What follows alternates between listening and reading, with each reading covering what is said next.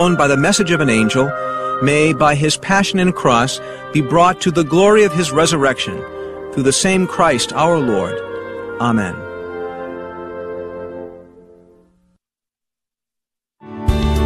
Thanks for listening to KATH 910 AM Frisco, Dallas, Fort Worth.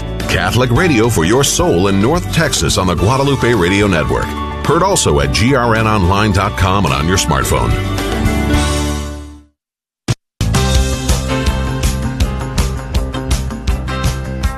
Live from the KATH 910 AM studios in Las Colinas and broadcasting across North Texas on the Guadalupe Radio Network. This is the Good News Show. Good afternoon, everybody, and thank you so much for tuning in to this Labor Day edition of the Good News Show. Uh, I am Dave Palmer. Diane Xavier is uh, one of the producers of this show. Since it's pre-recorded, Cecil has been working on it as well. And so this is all pre-recorded, no reason to call in. Uh, and we have three very different but related topics that we're going to talk about today. So first of all, of course, we're pre-recording this, but uh, Diane, uh, when this runs, it's going to be Labor Day. And do you have plans? Do you know what you're doing, quote, today? Um, I just think hanging out with family and friends, uh, keep our social distancing with friends, but just get together or maybe do a barbecue or something. How about you? Yeah, well, I, will be waking up this morning, or I will have already woken up this morning, uh, over at my sister and her husband's farm out uh, up north of uh, the Metroplex. So I don't know what I'm doing exactly now. Probably listening to this show. That's probably what I'm doing right now. But, anyways, I hope you and everybody has a very happy Labor Day, and, uh, and we all need a rest. This has been a crazy year, as we've talked about many times. And so, here's uh, what we're doing during this program. Uh, everything that we're talking about today has a connection to life, which is the most important uh, issue, the most important topic, because without life, uh, well, we, we're not alive, right? At the end of the show, very, very serious topic. Uh, our friend uh, Augustina, who I've interviewed a number of times, is going to be joining us on the phone to talk about the crisis in Nigeria. Now, this is really serious because Christians are being killed there. Uh, Augustina, or Tina she goes by, is from Nigeria, and it's on her heart, obviously. She has friends, she has relatives back there, and so she's going to give us a little wake up call. It's never, um, you know, fun to hear about this stuff, but it's necessary that we pray and uh, do what we can in our little spheres of influence to at least bring awareness to uh, the genocide that's going on in various parts of the world, and Nigeria is what we'll talk about. And in the second segment, uh, a wonderful priest from the Archdiocese of St. Louis by the name of Father Peter Fonseca is going to join us. Remember last week on Monday in our live show, we had Michael George on, uh, Father Jason Cargo uh, from St. Joseph's in Richardson talking about an event that the Catholic Foundation is putting on, focusing on the end of life issues. Well, Father Peter Fonseca is a really engaging priest, and uh, you would think that, you know, talking about end of life issues would not be all that interesting. Well, I've already recorded the interview, so I've already done it, but uh, it's, it's really interesting, and he's a very engaging priest, so I think you're going to enjoy that uh, very much. That's coming up in about 20 minutes here on the Good News Show.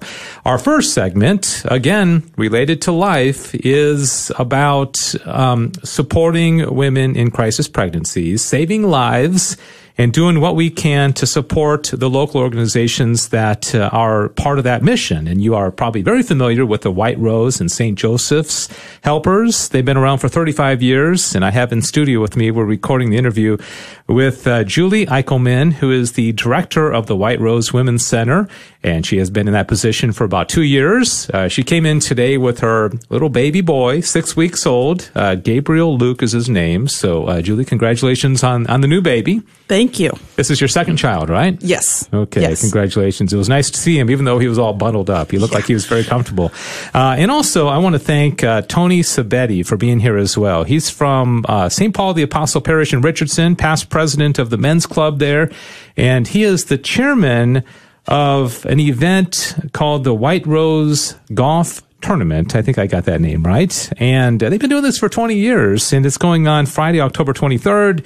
And so, Tony, thanks for coming in to, to highlight this, and hopefully some listeners want to be involved. Yeah, thanks, Dave. We're uh, really excited about the tournament coming up in October, as you said, on the 23rd, uh, out in Garland, Texas. And uh, hopefully some of your listeners are motivated to either sign up and play or even just sponsor or donate. Yeah, so uh, we'll tell you all about that in just a second. Again, Friday, October 23rd, it's going to be at the Firewheel Golf Course in Garland, uh, the Lakes Course, four man scramble. And of course, I'm, I'm, sure women can play as well. Man, you know, uh, food and drinks during play. So we'll talk specifically about that and how everybody can get involved. But first of all, Julie, let's talk about the White Rose. It's been around for 35 years and uh, a little bit about the purpose, the mission. You've been there for two years, but what what what what is the mission of the White Rose? So the mission of the White Rose is dedicated to saving lives. So we are committed to um, bringing it, attracting the abortion-minded client to bring her in, educate her about the reality of abortion, and help her choose life from there on. But it doesn't end there because that we provide support for her in material assistance, spiritual assistance, and emotional in any capacity of assistance that she may need all the way up through kindergarten. And usually by that time, the woman is ready to go and be successful on her own. Mm-hmm. So we do have about 2,000 unique clients every single year.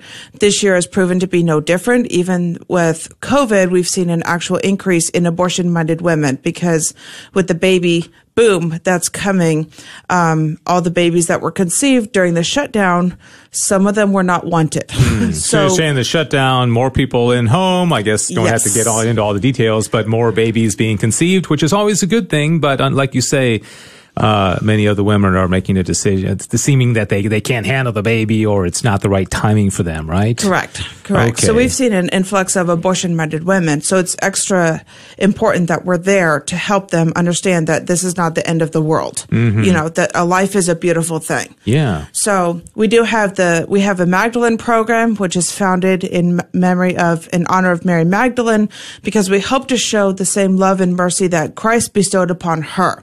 So we we have that mentoring and support program for them. We also also offer a well woman clinic where the women who don't test positive for pregnancy can come in and get a well woman exam, including, you know, the breast exam, pelvic exam, pap smear, as well as STD testing. And all of this is free. Mm-hmm. So everything we do is free. And of course, we give out the standard diapers, wipes, you know, clothing, to to the women who need help. But we rely on donations and from very generous supporters like the St. Paul Men's Club in order to keep our bills paid every single month. Yeah. How how are things different in 2020? I know there's social distancing and people probably wearing masks and and all that. So how have you adjusted and how are things different? You said the the, the need is if anything increased. And so you've got a lot of, uh, women coming through, but how have you had to adjust this year?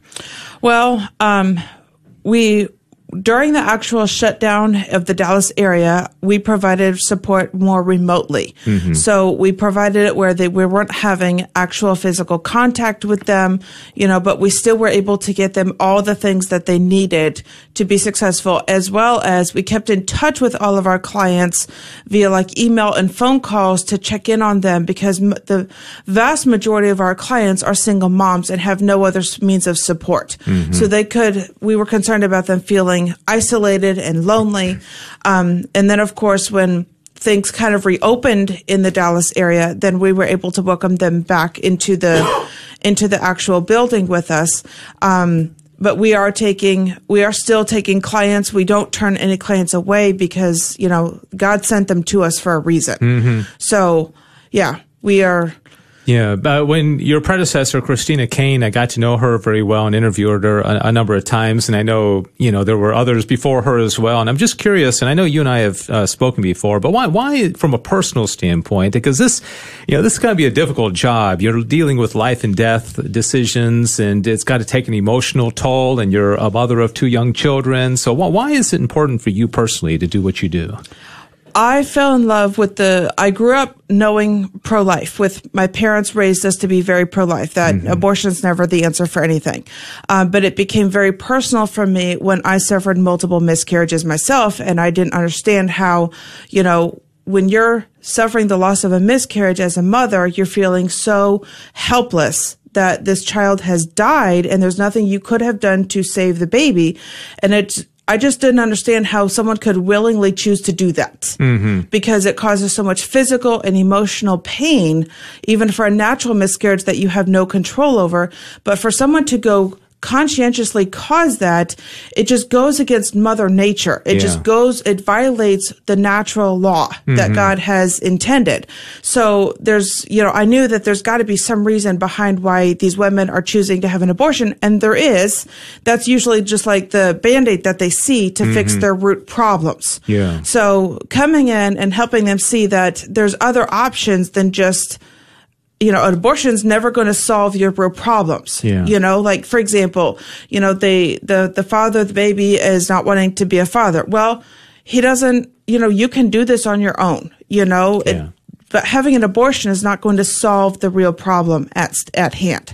So yes, it became personal for me due to my due to my own experiences and seeing that that's not the way God intended life to be. Yeah, very interesting. Uh, yeah, my wife and I have uh, experienced five miscarriages. In fact, one time, and I remember I've told this story before, but uh, we went over to the White Rose because they were allowing uh, ultrasounds of even non-abortion minded um, people, and uh, I think we uh, um, maybe gave a donation or what have you. And so one of the the babies that ended up um, being miscarried, we saw on the ultrasound there at the White Rose, and of course the, the baby didn't make it, but so we have that connection with the White Rose.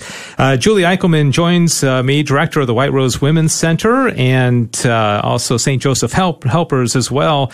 And she mentions everything's free, but nothing's really free because the money has to be there to provide all the services. And she uh, transitioned very nicely into really the main thing that we're talking about today is this golf tournament at Firewheel Golf Course in Garland, Friday, October uh, 23rd. And uh, the information can be found at stpaulmc.org. That stands for the St. Paul Men's Club, stpaul, stpaulmc.org. And their past president and also the chairman of this golf tournament uh, joins us now, Tony Sabetti from St. Paul the Apostle Parish in Richardson. Welcome again. so Dave. tell us about this. Uh, been going on 20 years. Have you been involved most of those years, all of them, or, or how did you get involved? Uh, I got involved uh, through the St. Paul Men's Club. Yeah. Um, joined that uh, probably 10 years ago. And um, I've been passionate about golf all my life and passionate about pro life all my life. So uh, it was just natural for me to get involved in the, the golf tournament. And uh, we had some great leadership uh, for that tournament over the years. You know, when it began 20 years ago, we, I think we raised $250, you know, and uh, in the last couple of years, we've been able to donate uh, upwards of 40 $40,000 uh, to the White Rose each year for their, primarily used for their operating budget. So as you said, nothing's free. Um, so we're proud to be able to contribute because the work they do there is fantastic. I love this on that website. Uh, fun, casual event for players at all skill skill levels, and that We- takes a little pressure off, right? So anybody can anybody can play. You don't have to be, Yeah, you this know, is- Jordan Spieth, right? Right. This is not a serious golfer tournament. I mean, Yeah. we do get some very good golfers and they enjoy themselves, but this is really an opportunity for people to come out and have fun uh, and contribute to a cause that they think is very important to them. So we do have um, players of all ages. Um, you know, we have a lot of players in their 70s and 80s that come out and uh, have a great time. And we've got uh, young kids as well. And um, we've designed it as a four man scramble. So you put a team together and, um, you know, everybody hits the ball from the same spot on every shot. So it's a lot of fun and you get some great scores. And uh, it uh, this year is going to be a little different, uh, but we normally have a very wonderful time uh, socializing with everybody. Yeah. Let's talk about uh, you're looking for players, you're looking for sponsors, donors. Uh, Yeah. Just kind of maybe take a, a minute for each one of those and say how people that are listening right now can help in the various ways. Sure. If you love to play golf, then you can go sign up at our website, www.stpaulmc.org. You'll find a big banner that uh, has the golf tournament. Click on that, and it walks you through the registration process. You can register as an individual player, or you can register a foursome together. We've got discounts for people over 65 uh, years of age as well. Um, if you're interested in sponsoring, uh, you can go to that same website, and there are a number of sponsorship levels. You know, starting uh, at the low end of the spectrum, about two hundred dollars for a whole sponsor, and going on up to twenty five hundred dollars for our diamond sponsorship. Um, so those are ways in which you can sponsor. But uh, this year, you know, things are different. We don't have as many social events during the tournament, so we don't have as much opportunity to raise additional funds during the event. And that usually is about eight or nine thousand dollars that we raise the day of, uh, and we're looking to close that gap through donations. Okay. So folks that are interested uh, could go to that same website and go to the same information about the tournament. You can see a donation button that you can click on, pay with credit card, and make a donation that goes straight to the White Rose. All right, stpaulmc.org. So S-T-P-A-U-L-M-C.org. Again, that stands for St. Paul Men's Club.org. You can also search Facebook for White Rose Golf Classic. And it's a lot of fun and a lot of different ways to, to support it. Um, a fun, casual event. Again, Friday, October 23rd, beginning at 8 o'clock in the morning, goes till noon and uh, four man scramble, food and drink during play. So uh, again, that that's um, uh, uh, really great. And I like the fact that if you're an individual, you, you'll you'll put them with a, a Yeah. group, so you don't have to find three other people. Just just It's register. however you want. Yeah, register right. one, two, three, or four people. We'll sort it all out for Yeah, you. Yeah, you say it's fun, but you also have some good golfers. Is it somewhat competitive? Do people still, Oh, yeah. you know, There- there's still a winner, right? There Uh, still a winner. We give Yeah. prizes for first and second place, and you know they are usually pretty good golfers Mm-hmm. that come through and win those.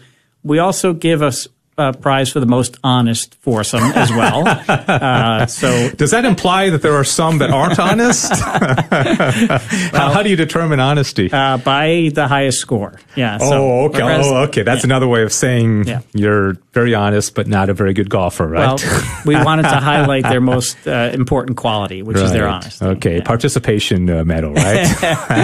I also wanted to just mention, you know, this this um, this tournament has uh, been put together by the men's club and driven by the men's club, but it has evolved into a parish wide effort from St. Paul's. We have the Women's Guild and, of course, the Knights of Columbus that do a lot of work uh, for us during the tournament as well.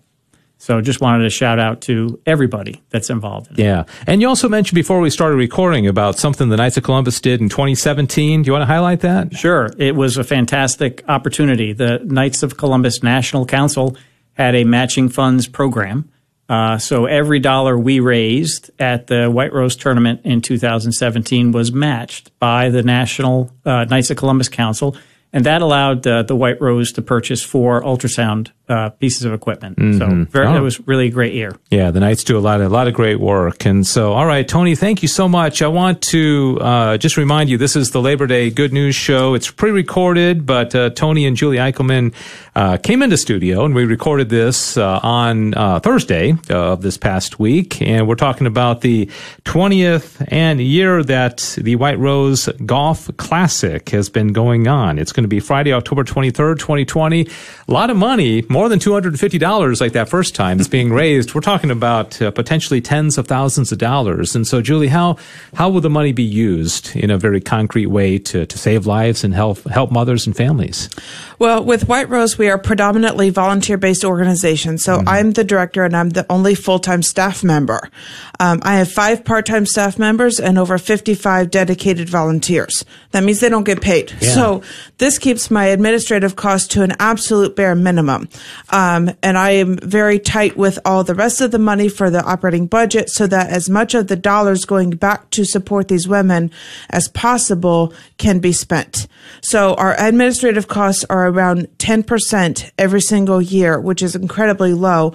Um, over 53% of all the money coming in goes straight towards you know our clients. And of course with we have walk-in based clients so we don't make appointments. They can just come on in as soon as they can. So you never know how many god are going to send to us each day.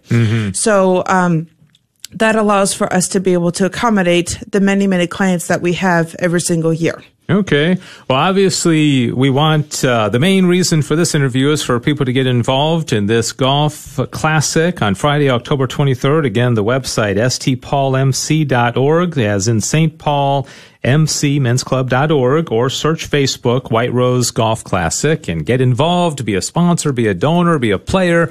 Uh, what are the other needs? Uh, maybe even unrelated to the golf tournament. You need volunteers. You need well, what else? How can, else can people help you? Pray for you. What else can people we do? do need more volunteers Okay. um, they can feel free to contact me directly um, we also need more people to continue to pray for White Rose. We have dedicated people that pray every single day on a prayer chain.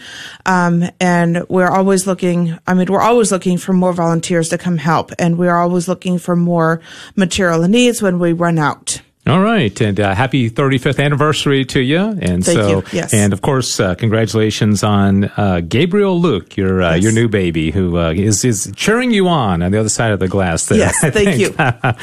uh, Julie Eichelman is director of the White Rose Women's Center, and uh, a general website for people if they want to learn about St. Joseph's Helpers or White Rose. Where should they go? They could just simply go to stjosephshelpers.org. Okay. If you Google St. Joseph's Helpers, that'll get you straight to it. All right. And uh, the other very important website is uh, stpaulmc.org. Just spell it S T P A U L M C.org.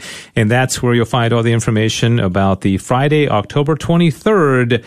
Golf Classic benefiting White Rose at the Firewheel Golf Course in Garland. Tony, thanks again for coming in as well and for all your support of White Rose. Thanks for having us, Dave. Yeah, so the uh, we're gosh uh, a third through our good news show here on Labor Day, and as I mentioned later on in the program, we're going to talk about the the genocide in Nigeria. It's not a not a pleasant topic, but uh, Augustina from uh, the the Fort Worth Diocese is going to join us. It's very near and dear to her heart because uh, she's from Nigeria. Coming up next, uh, Father Peter Fonseca talking about uh, his upcoming live stream event uh, for with the Catholic Foundation, talking about end of life issues. So very very quick break, and we'll be back with Father Peter Fonseca right after this.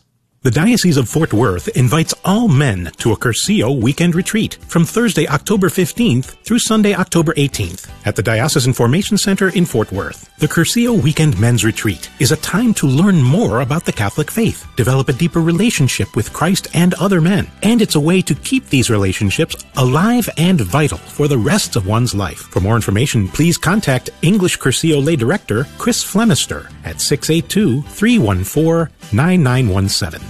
Hello, this is Larry Lenzen. David Walker and I represent Catholic Life Insurance in the North Texas area and are proud to support the mission of Catholic Radio and KATH 910 AM. We'd like the opportunity to explain the different insurance and retirement products offered by Catholic Life Insurance. If you have questions about your life insurance or retirement savings, we can be reached at our Catholic Life office by calling 972 484 3000. That's 972 484 3000. Thank you. Very happy to have on the phone with me now Father Peter Fonseca from the Archdiocese of St. Louis, and he is going to be a speaker in the free four part live online webinar series that we talked about last Monday when Michael George from the Catholic Foundation was in studio with me, and I also had Father Jason Cargo on the phone, and Father Cargo gave a really good update on his own health situation and really his near death experience of uh, the condition that he was treated for earlier this year. And as we mentioned, Father is going to be the speaker on September 14th for these live webinar series. And so today we are introducing you to Father Peter Fonseca. As I mentioned from the Archdiocese of St. Louis, he serves as both the parochial administrator and also the uh, director of continuing formation of priests for the Archdiocese of St. Louis. And his presentation is going to be Monday, September 21st, 7 to 8 p.m., as they all are. And he'll be talking about principles of Catholic bioethics, quality of life, and the dignity of the human person. And so we welcome to the program Father Peter Fonseca. Father, thanks for taking some time with us. Welcome. You're welcome. Thanks for having me. It's a joy to join you guys for this radio show, and I'm looking forward to the presentation in the coming weeks. Yeah, you know, Michael George was bragging about you when I spoke uh, off the air earlier today in speaking to him, and he said, "Oh, Father is just an amazing speaker, and he could make anything interesting." And um, I'm guessing this topic is something that uh, is is hard to talk about, uh, and I guess not interesting as much as really important for people to come and hear because they may this might be the kind of topic that they'd want to. Well, I don't think I'm ready to talk about this now because it's it's kind of an uncomfortable topic, isn't it? It certainly is an uncomfortable topic. I mean, the reality is we make plans for all kinds of things in our life. Um, but death is one of those things that is certain in our life, and for some reason we sort of shy away from making those plans But I have to say the plans pay off and just having the discussion. You don't have to figure out all the answers right now, but beginning to have the discussion is a life send. You know, otherwise medicine is really rapidly advancing. And so now it's not that you just simply pass away. Oftentimes, through sadly some incidences, you could find yourself or you could find a loved one in the intensive care unit and up against some pressure to make some very tough choices. And so if you've at least had the conversation with your loved ones, there's at least a basis to begin to have those conversations as they arise, in particular later in your life. So I think it's just extremely important to sit down with your loved ones to sort of consider it but also to step back and take a little bit of time to learn what the church teaches on this, what good ethics is on this, so that you can sort of have a compass towards that path when you get to that point in your life. And how did you become an expert on this topic? Is this something that you studied formally or you just have a great interest in or, or why this topic with you? Sure. So my training, I graduated from seminary, was ordained a priest in 2015. I had a master's degree in theology and a master's of divinity. Shortly after that, I was asked to go back and continue my education. So while I was serving as an associate pastor, I went back and got a secular master of science in biomedical ethics and a certification in Catholic healthcare ethics, just as a means of helping the priests here in St. Louis, the faithful here in St. Louis, in navigating some of these things. We've got a lot of Catholic hospitals. We have two medical schools here in St. Louis. And so I think the bishop was looking for somebody to have the training in theology and ethics. But you know, this particular topic sort of came as I was finishing up my graduate degree. My pastor at the time had just come back from a philanthropy seminar. And he said, wouldn't it be great if we could go ahead and have a conversation for our parishioners on this? He said, there's all kinds of people that are having these serious discussions and things like this who um you know they need to be able to have these discussions. And so we said okay let's throw an event out together. Let's have a conversation with those in our parish who want to. And we opened it up and we had 200 people register for the first one so much so we had to have a second one just to fill the people in the parish. And I think people are grateful when they take a little bit of time to have those discussions. Yeah, and you had been here back in February, I think, right before COVID hit. You know, the the storm of COVID, and you had spoken at Saint Rita Parish. And uh, do you do you travel a lot uh, outside of the archdiocese? Is this part of your ministry that you travel around, or is it kind of unusual for you to be speaking outside of your flock, so to speak? Sure. So my primary mission as a priest of the Archdiocese of St. Louis, first off, is to my parishioners here at St. Theodore in Flint Hill, but also to the priest who I'm blessed to serve as the director of continuing formation. That is my primary responsibility given to me by my bishop. However, with this knowledge, I do a fair amount of traveling, talking to people of different backgrounds on these topics because I think it's important. Um, I'm very grateful to have a bishop who sees the missionary vision of the church and recognizes the importance in not only building up the church here in St. Louis, but across the country as well. Yeah, and your talk is on principles of Catholic bioethics, and I want to get into some of those principles and maybe some of the specifics uh, of what you're planning on speaking about during this uh, online webinar. Again, Father Peter Fonseca is my guest. He'll be uh, hosting the one of four of these online webinars, and his will be Monday, September 21st to 7 to 8 p.m., and I'll give you a few more details about how you can register, and they do want you to register for this. Uh, before we get into the particulars, let's just talk about basic principles when we look at uh, bioethics, you know, from bird's eye view? What are some of the basic principles that we should have in mind? Sure. I think the first thing to stop is to, to remember that all of the church's moral teaching is rooted in the respect and the dignity of every human person. To recognize that every human person is created in the image and likeness of God. We're redeemed in Jesus Christ, and we share that common destiny, God willing, of spending eternity with God forever in heaven. So we have to situate all of our discussion within the dignity and the sanctity of every human person.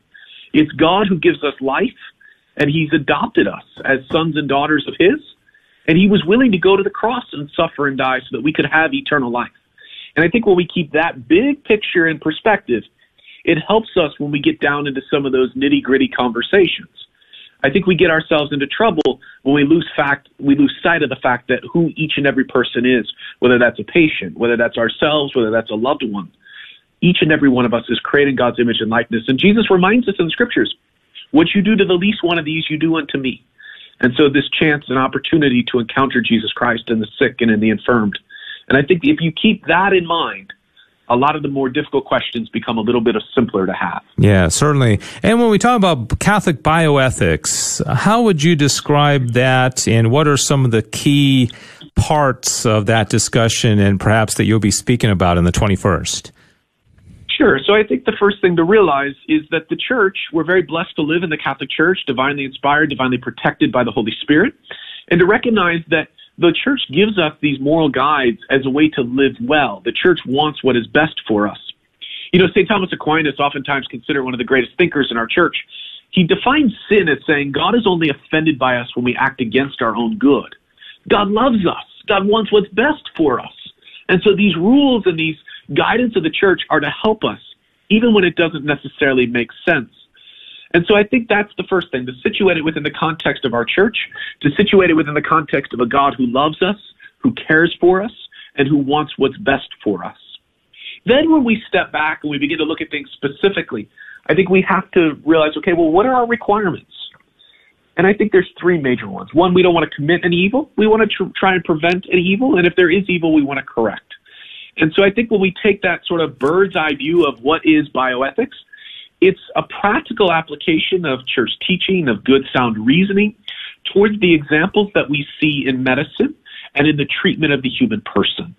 And so this presentation is designed looking at the end of life to give you just a couple basic principles. So we'll stop for a moment. We'll ask ourselves, what does it mean to actually act? What makes an action good or bad? Then we'll move on and say, okay, well, there's sometimes when an action is good, but it has these bad unintended consequences. For example, maybe needing to take morphine at the end of our life, which can, in some cases, speed up the case of death. Is that okay? So we'll look at that from sort of a bird's eye view of what does it mean to have an action, what makes an action good or bad. And then we'll get into some of the specifics. For example, what does the church mean when she talks about ordinary and extraordinary care or proportionate and disproportionate care? What does the church teach on artificial nutrition and hydration? the church's reasonings behind physician assisted suicide, as well as what does it mean to actually pass away? What about donating of organs and tissue? And then we'll conclude with just a final discussion on advanced directives. What are some of the documents I can prepare now to make sure that if my time comes and I can't make my choices, that my wishes and desires are respected? So it's a comprehensive vision. We just touch the surface.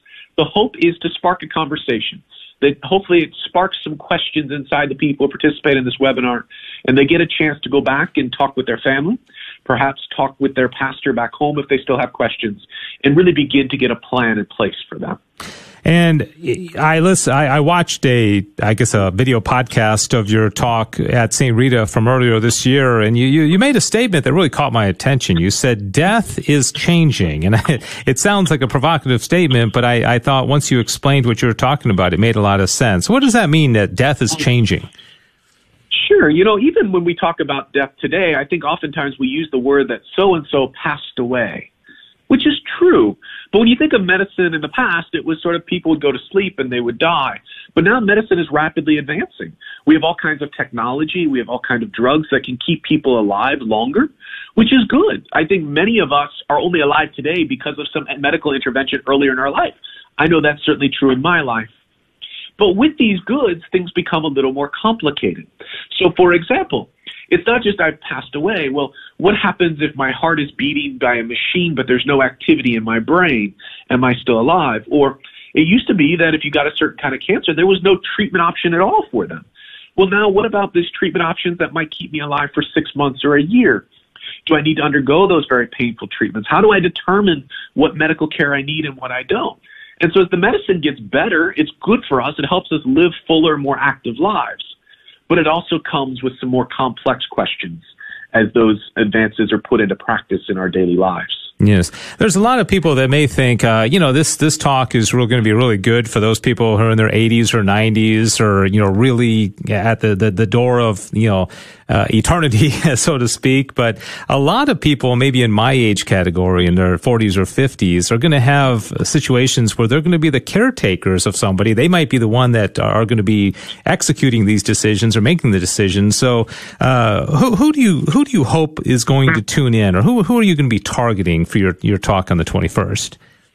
Sure, that's a good point. Of course, those who are aging and maybe facing some of these medical issues, I think that presentation will be helpful for them.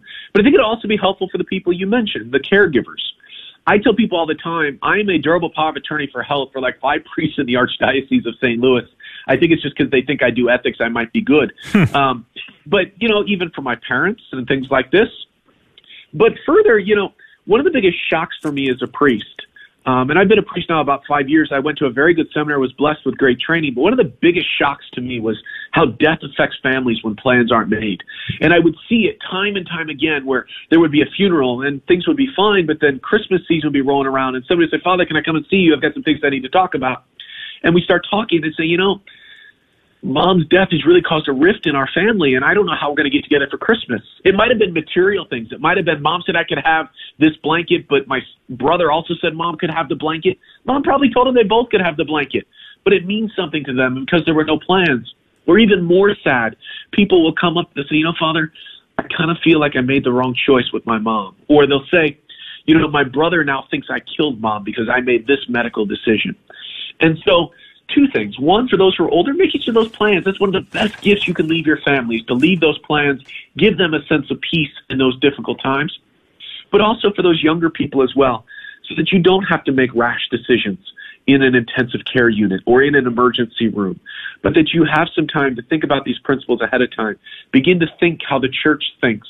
Begin to make these things not just for yourself, but also for those you might be called upon to be making decisions for. Yes, Father Peter Fonseca is my guest from the Archdiocese of St. Louis. He is going to be doing a live online webinar, one of four in a series. The first one, in fact, begins uh, today being Labor Day, a week from today on the 14th, uh, with Father Jason Cargo, one of our beloved local priests from St. Joseph Catholic Church in Richardson. His is going to be called Pastoral Care of the Sick and Dying. Thursday, September 20, I'm sorry, Thursday, September 17th will be Michael Lynch who will talk on legal considerations, ensuring your wishes are followed, and then uh, Father Peter Fonseca on Monday, September 21st, Principles of Catholic Bioethics, and then it's going to wrap up on Thursday, September 24th, Funeral Service and Cemetery Planning with Chris Taylor and uh, Michael George from the Catholic Foundation, I believe is going to be emceeing or involved in all these as well. Uh, registration is uh, necessary and spaces are limited, so go to CatholicFoundation.com or call call 972 331 1645. 972 331 1645. I'll give that information out one more time before we wrap up this interview. And Father Peter, I, I think perhaps, and you can tell me if you agree, more and more uh, people are beginning to look at traditional Catholic Church teaching and saying, gosh, I, I, they're just not you, you know, we, we should be able to put grandma's quote out of her misery like we can our German Shepherd, or it's the most merciful thing to do. Why is the church so antiquated? And you know what I mean? It's, it's sometimes some people may have a hard time defending the Catholic Church's teaching as being the right thing to do. Uh, do you see that becoming more of an issue where people are kind of going with the flow of the culture and not really understanding those basic principles of Catholic teaching? I see that more and more. You know, sadly, many states are in the process of or have already included things like physician assisted suicide. And I oftentimes people, you know, people will say the church's teaching is outdated. She needs to come up to the times. But nothing could be further from the truth. You know, faith and reason both come to us from God.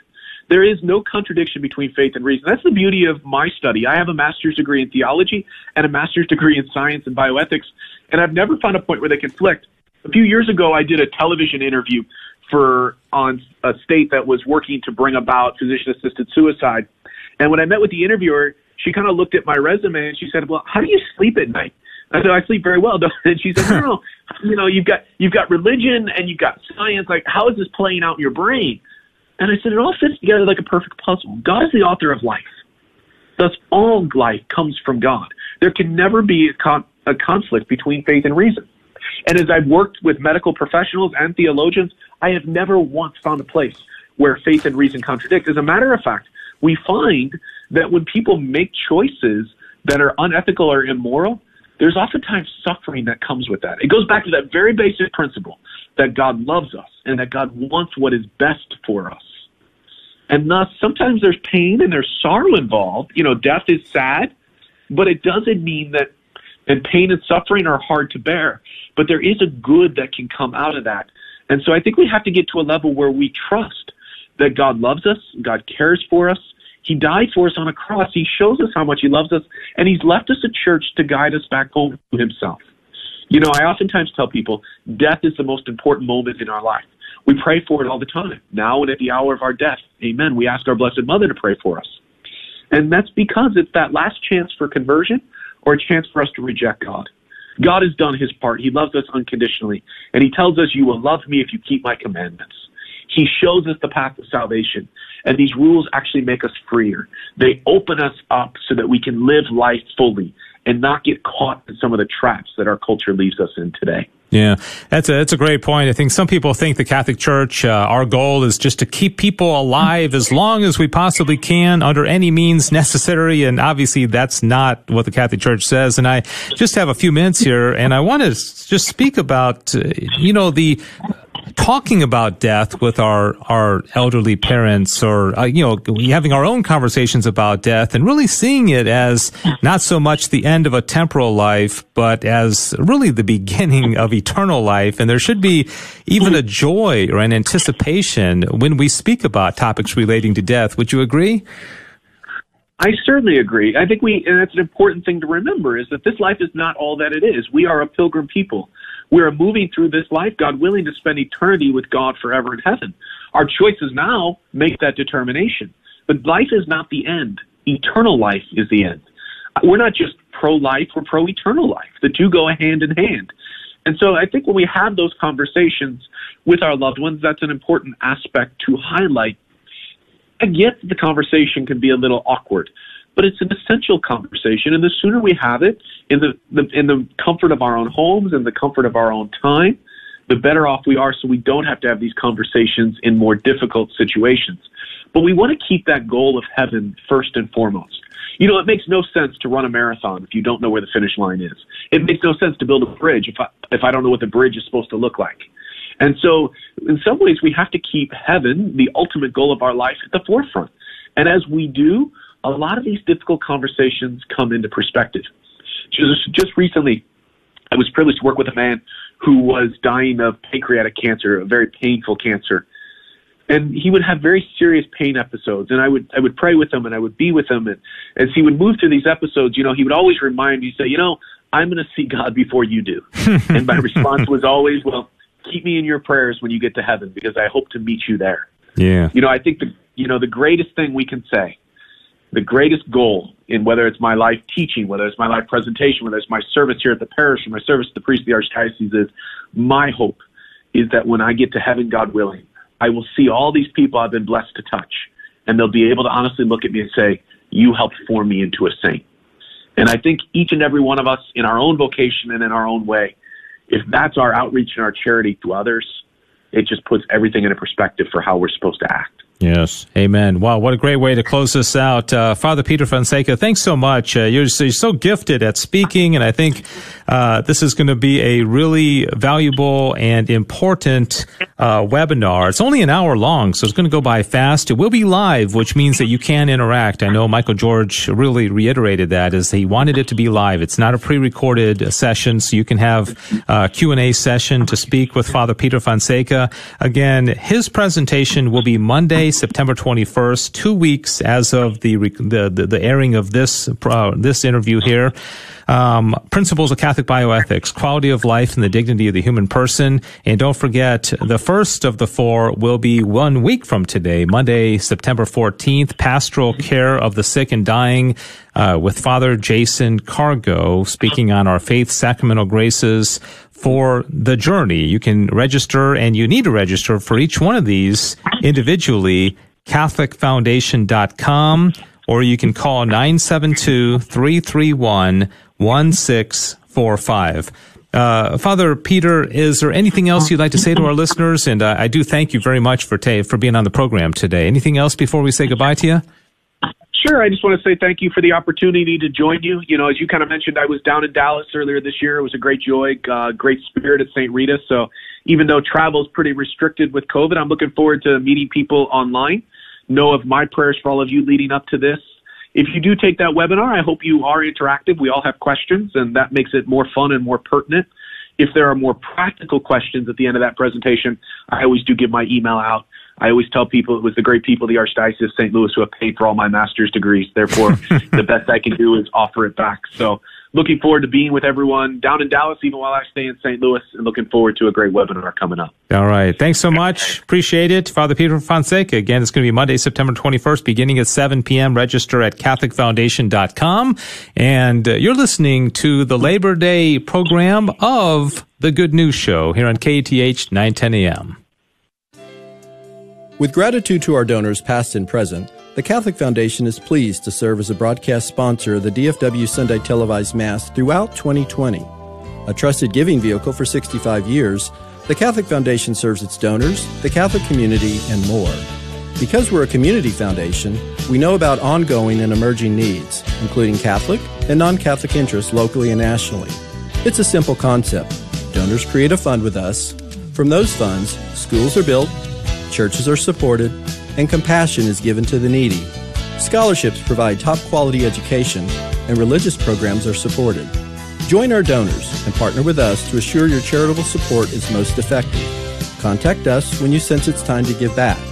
You're invited to be a part of our family of donors dedicated to compassionate charitable giving, both for the present and for the future. It's what our faith is about. Together, we are the foundation.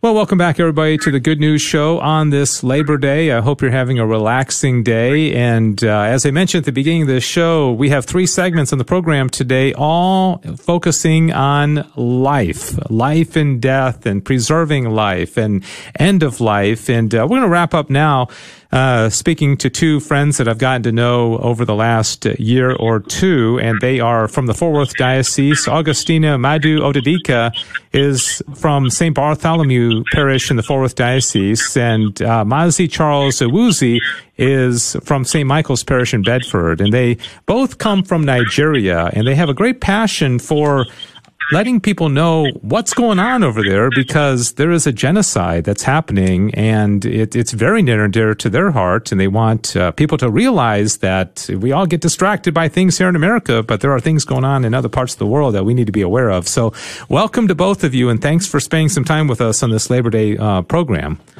Thank you Thank very you. much for allowing us. Um, Augustina, you um, emailed me recently and talked about a particular incident, uh, a tragic incident in Nigeria where 21 people were killed. And uh, unfortunately, I don't think things like this are too unusual in Nigeria. But tell us about that that particular incident and how it relates to the the crisis that's happening in that country. That particular incident was orchestrated by the Joint uh, Army and Navy and other armed forces of the Nigerian government in Emene, in Enugu province of Nigeria. And what happened was they, there were people in um, a church, St. Uh, St. Joseph's Catholic Church, and there is an adjacent secondary school, St. Patrick's Secondary School, who were uh, praying and exercising early in the morning on Sunday.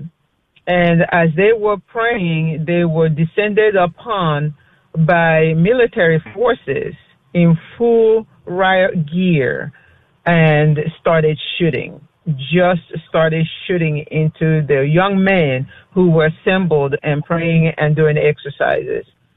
And as that went on, the, at that point it was about 7 a.m. in the morning, and there were uh, people coming to mass at St. Joseph's Catholic Church. And as people who were coming to mass started hearing about this incident, as they got closer, they were tear gassed, and so tear gas uh, fume filled the air, and then the young men, as they ran, were being shot at. And so the shooting went into the crowds that were coming to church. And usually at in my place, we walk to church. Many of us walk to church.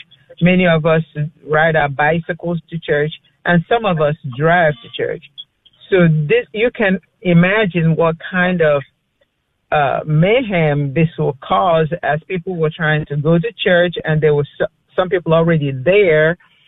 And between the secondary school, St. Patrick's Secondary School, and and the St. Joseph's Catholic Church, a large crowd was trying to transition into mass and people may be coming going around to do other activities that we do on Sunday mornings while this is going on. So there was a large crowd that was being shot into and as a matter of fact about 21 people died in that incident. That's horrible. And why yes, why this is really special is that before you will hear in the middle belt and some south, uh, parts of southern Nigeria, you will hear that um, Fulani herdsmen or uh, some other bandits or some other terrorist groups are attacking churches. This one was mitigated by the Nigerian military forces.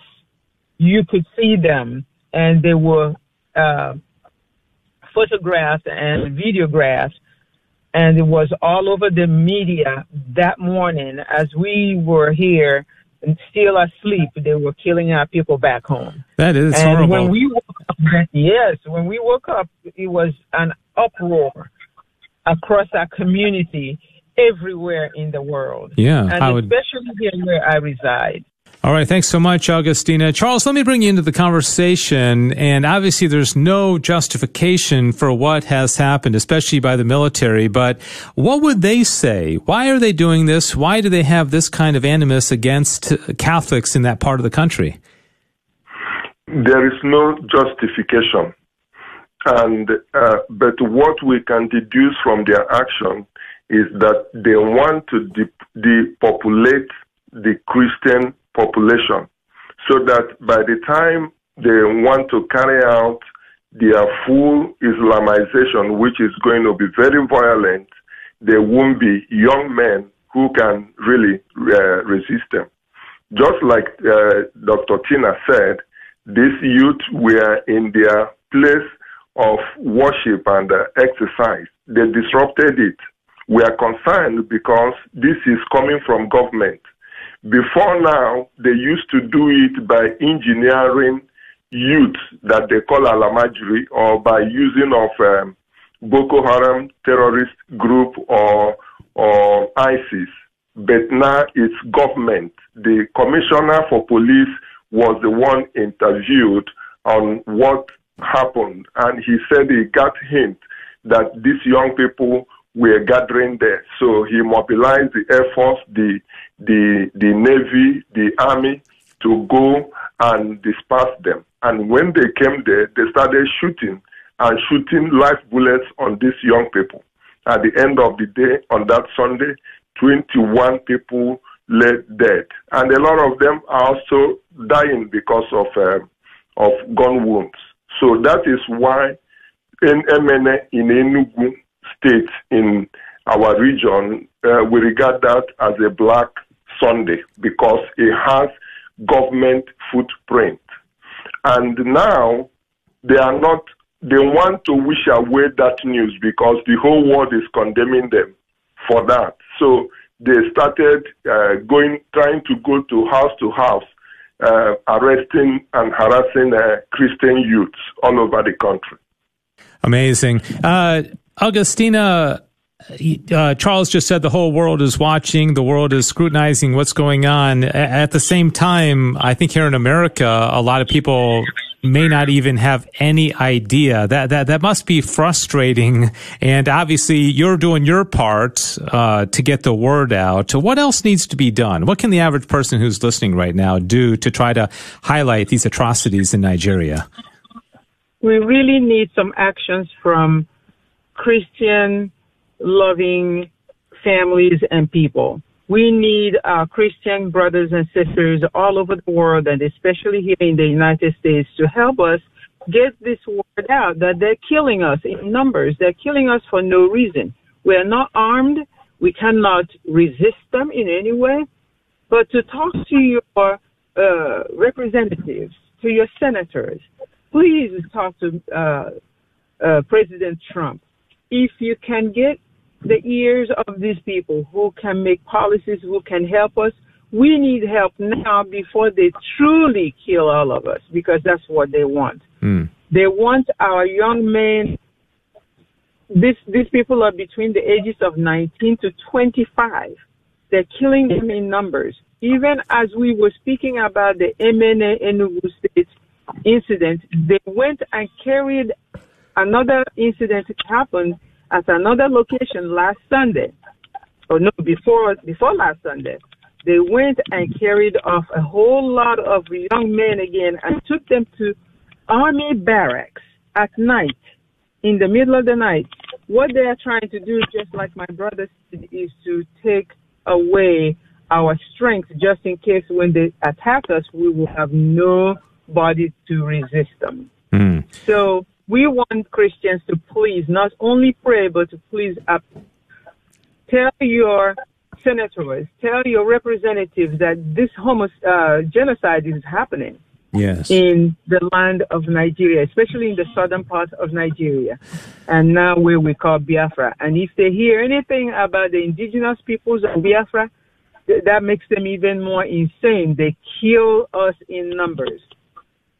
And, And- all we want is freedom. Yes. Freedom to be able to worship when uh, God as we know how to worship God in our Catholic churches and in all the other Christian churches in the southern part of Nigeria and if they will allow in the northern part of Nigeria as well. Well, I thank both of you for being on, and I want to ask uh, I, uh, Charles or, or, or Augustina to tell, give us a website, or if people are listening want to just uh, educate themselves or learn more, I'll ask you that just a second. Again, Augustina Madu Od- Odedika and uh, Mazi Charles Uwuzi, both from Nigeria, and they both uh, now live in North Texas and worship in the Fort Worth Diocese.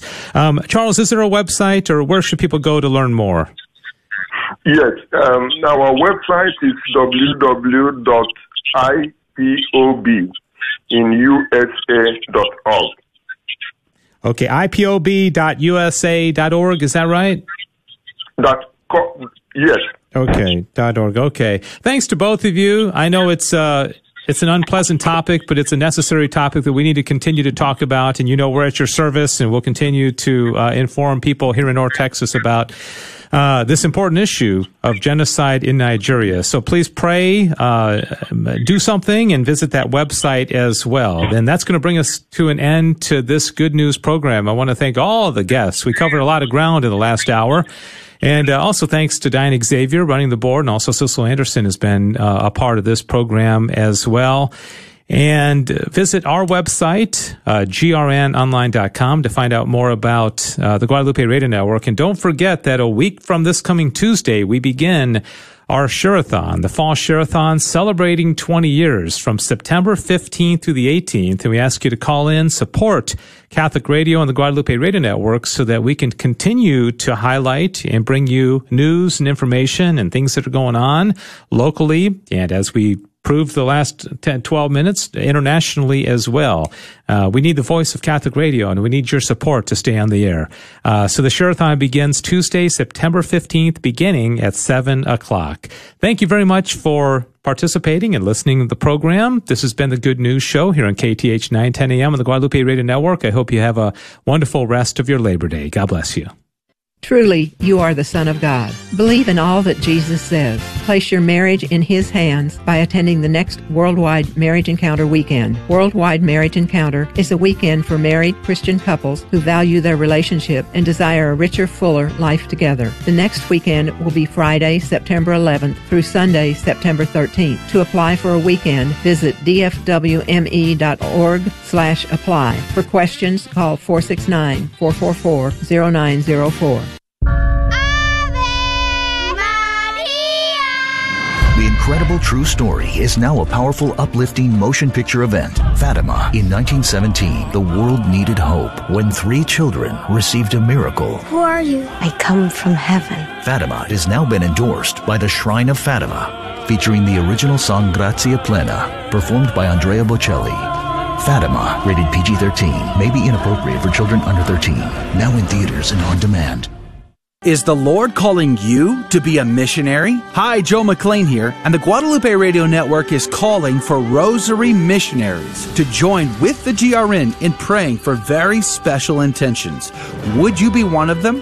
Log on to grnonline.com forward slash missionaries. Together, we can bring the power of prayer to bear on a dark world in need of the light of Christ. Log on to grnonline.com forward slash missionaries.